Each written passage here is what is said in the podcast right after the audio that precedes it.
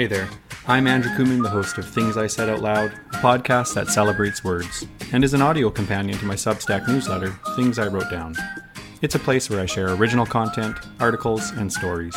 These thoughts from my head and heart land right in your email inbox when you subscribe at andrewkooman.substack.com.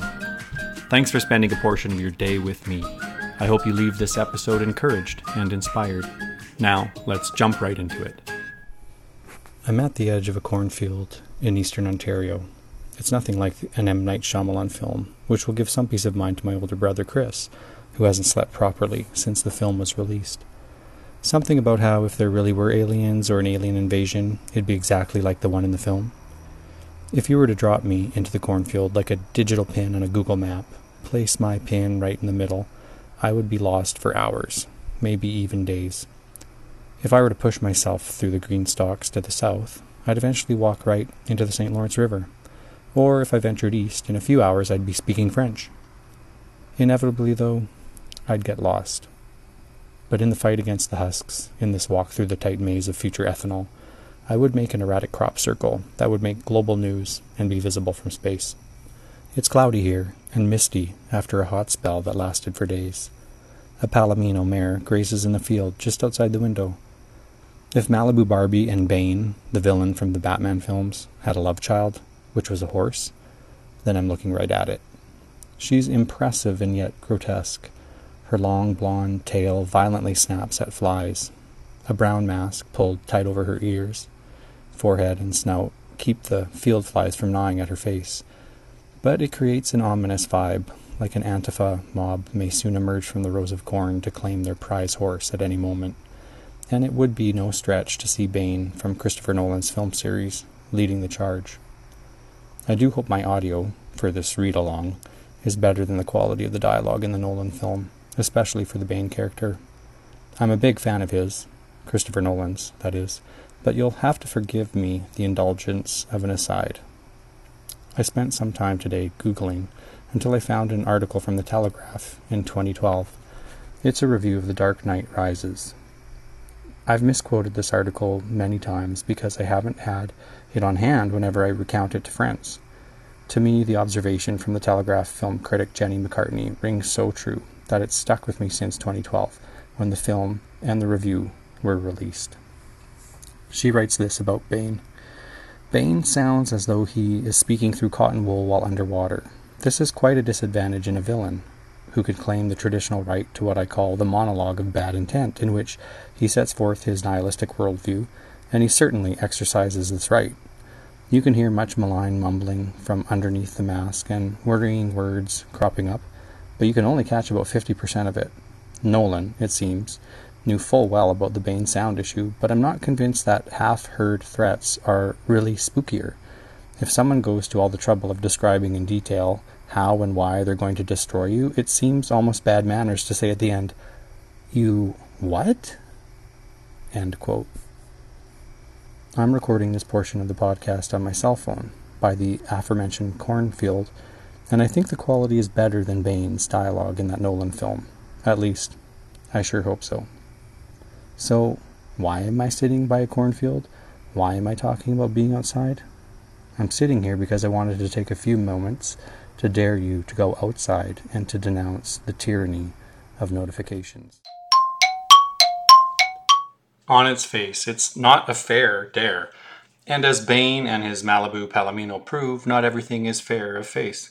You see, I'm on vacation, and I have the luxury and the time right now to step away from the rush of everyday life and take a deep breath. But do we need to be so tied always to a digital leash? You may not be, on vacation that is, but I wager that most hours and most minutes within that hour are disrupted by little beeps, pop ups, prompts, and pushes from your phone or computer. I just took a few weeks off and have mostly tuned out notifications. I've also made an effort to not look at my phone or go on a device for continuous spans of time, and I gotta be honest, it's wonderful. It's been wonderful. I stood on the shores of Port Bruce and let the wind sweep over me like I was a lone sail, propel my thoughts forward into a whole ocean of possibilities. I sat in the sands of Ipperwash and stared as minnows surrounded me, their shadows cast at strange angles, multiplying. so that I was enrolled in a vast aquatic school. So I'm making a commitment, perhaps a wager with myself, to bring some of this into my work life. I've always spent time in nature and I've really been missing it. What is it about this last season of life that's made it more difficult to walk away from the desk? Shouldn't the wall to wall Zoom meetings push one outside? I have my pat excuses. The pandemic, young kids, a busy job, and every, everyone remote, a writing life that requires me to sit down and pencil it out or to type. Yeah, yeah, yeah but the outdoors didn't go anywhere. They're just sitting there, waiting. And I also have recurring proofs of how well they serve as a backdrop for inspiration, for restoration, and for creativity.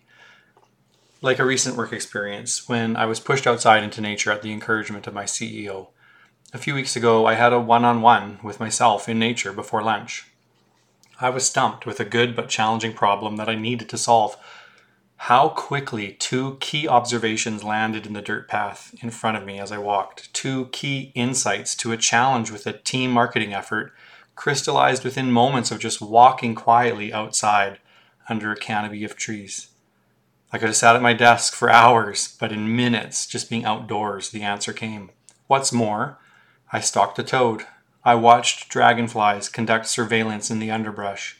I leaned against trees that sprouted generations ago when the same river carved its way through the canyon. If you lead people, it can feel like the most important work is the meeting, the constant communication, being present and on top of it all. But the more I lead a team and the more responsibility and creative challenges I confront, the more I realize I need to step away from the clamor of digital notifications, leave my desk, and find the deep time to be quiet so that I can be creative strategic, and to just think. So, a summary we need the real world. Nature is calling, the rocks are ready to cry out, and we're missing the forest for the pixels. It's so obvious, but it needs to be said out loud, and I needed to say it out loud for myself. So, do you want to go in on this bet with me? Can we dare each other to go outside? What do you think we'll discover when we do it? Perhaps something like what I discovered on the beaches and the cornfields of my life. While I've been away from my desk, I rediscovered that with the rush of wind comes a rush of ideas for future stories, but also remembrances from the past, ideas to resurrect or revisit things put down or forgotten that, once cleaned by the wind and the outdoor air, I can pick up again. My heart became a kite and flew on the wind. My world immediately became wider and more enriched.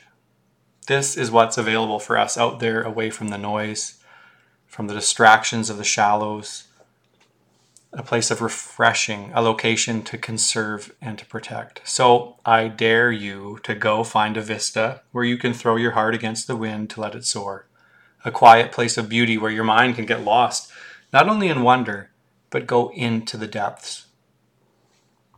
I'd love to hear what you discover when you do. Thanks for listening. Thanks for tuning into Things I Said Out Loud. If you haven't yet, make sure you jump over to my Substack page and subscribe to my newsletter.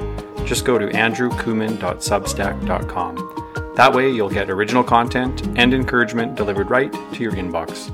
I like to write on themes of creativity, faith, and how those things collide in the real world. You can also just search for the newsletter on Substack. It's called Things I Wrote Down. While you're there, make sure you also visit Unveil's newsletter, where you can geek out with my brothers Matthew and Daniel Kooman and I as we share our filmmaking journey and our new adventure as we grow our streaming service, Unveil TV. That's unveil.substack.com. You can always find the links in my show notes. Thanks again. I'm so grateful that you shared part of your day with me. I hope you leave this episode with some inspiration and encouragement and that you can go find some time today to get lost in words.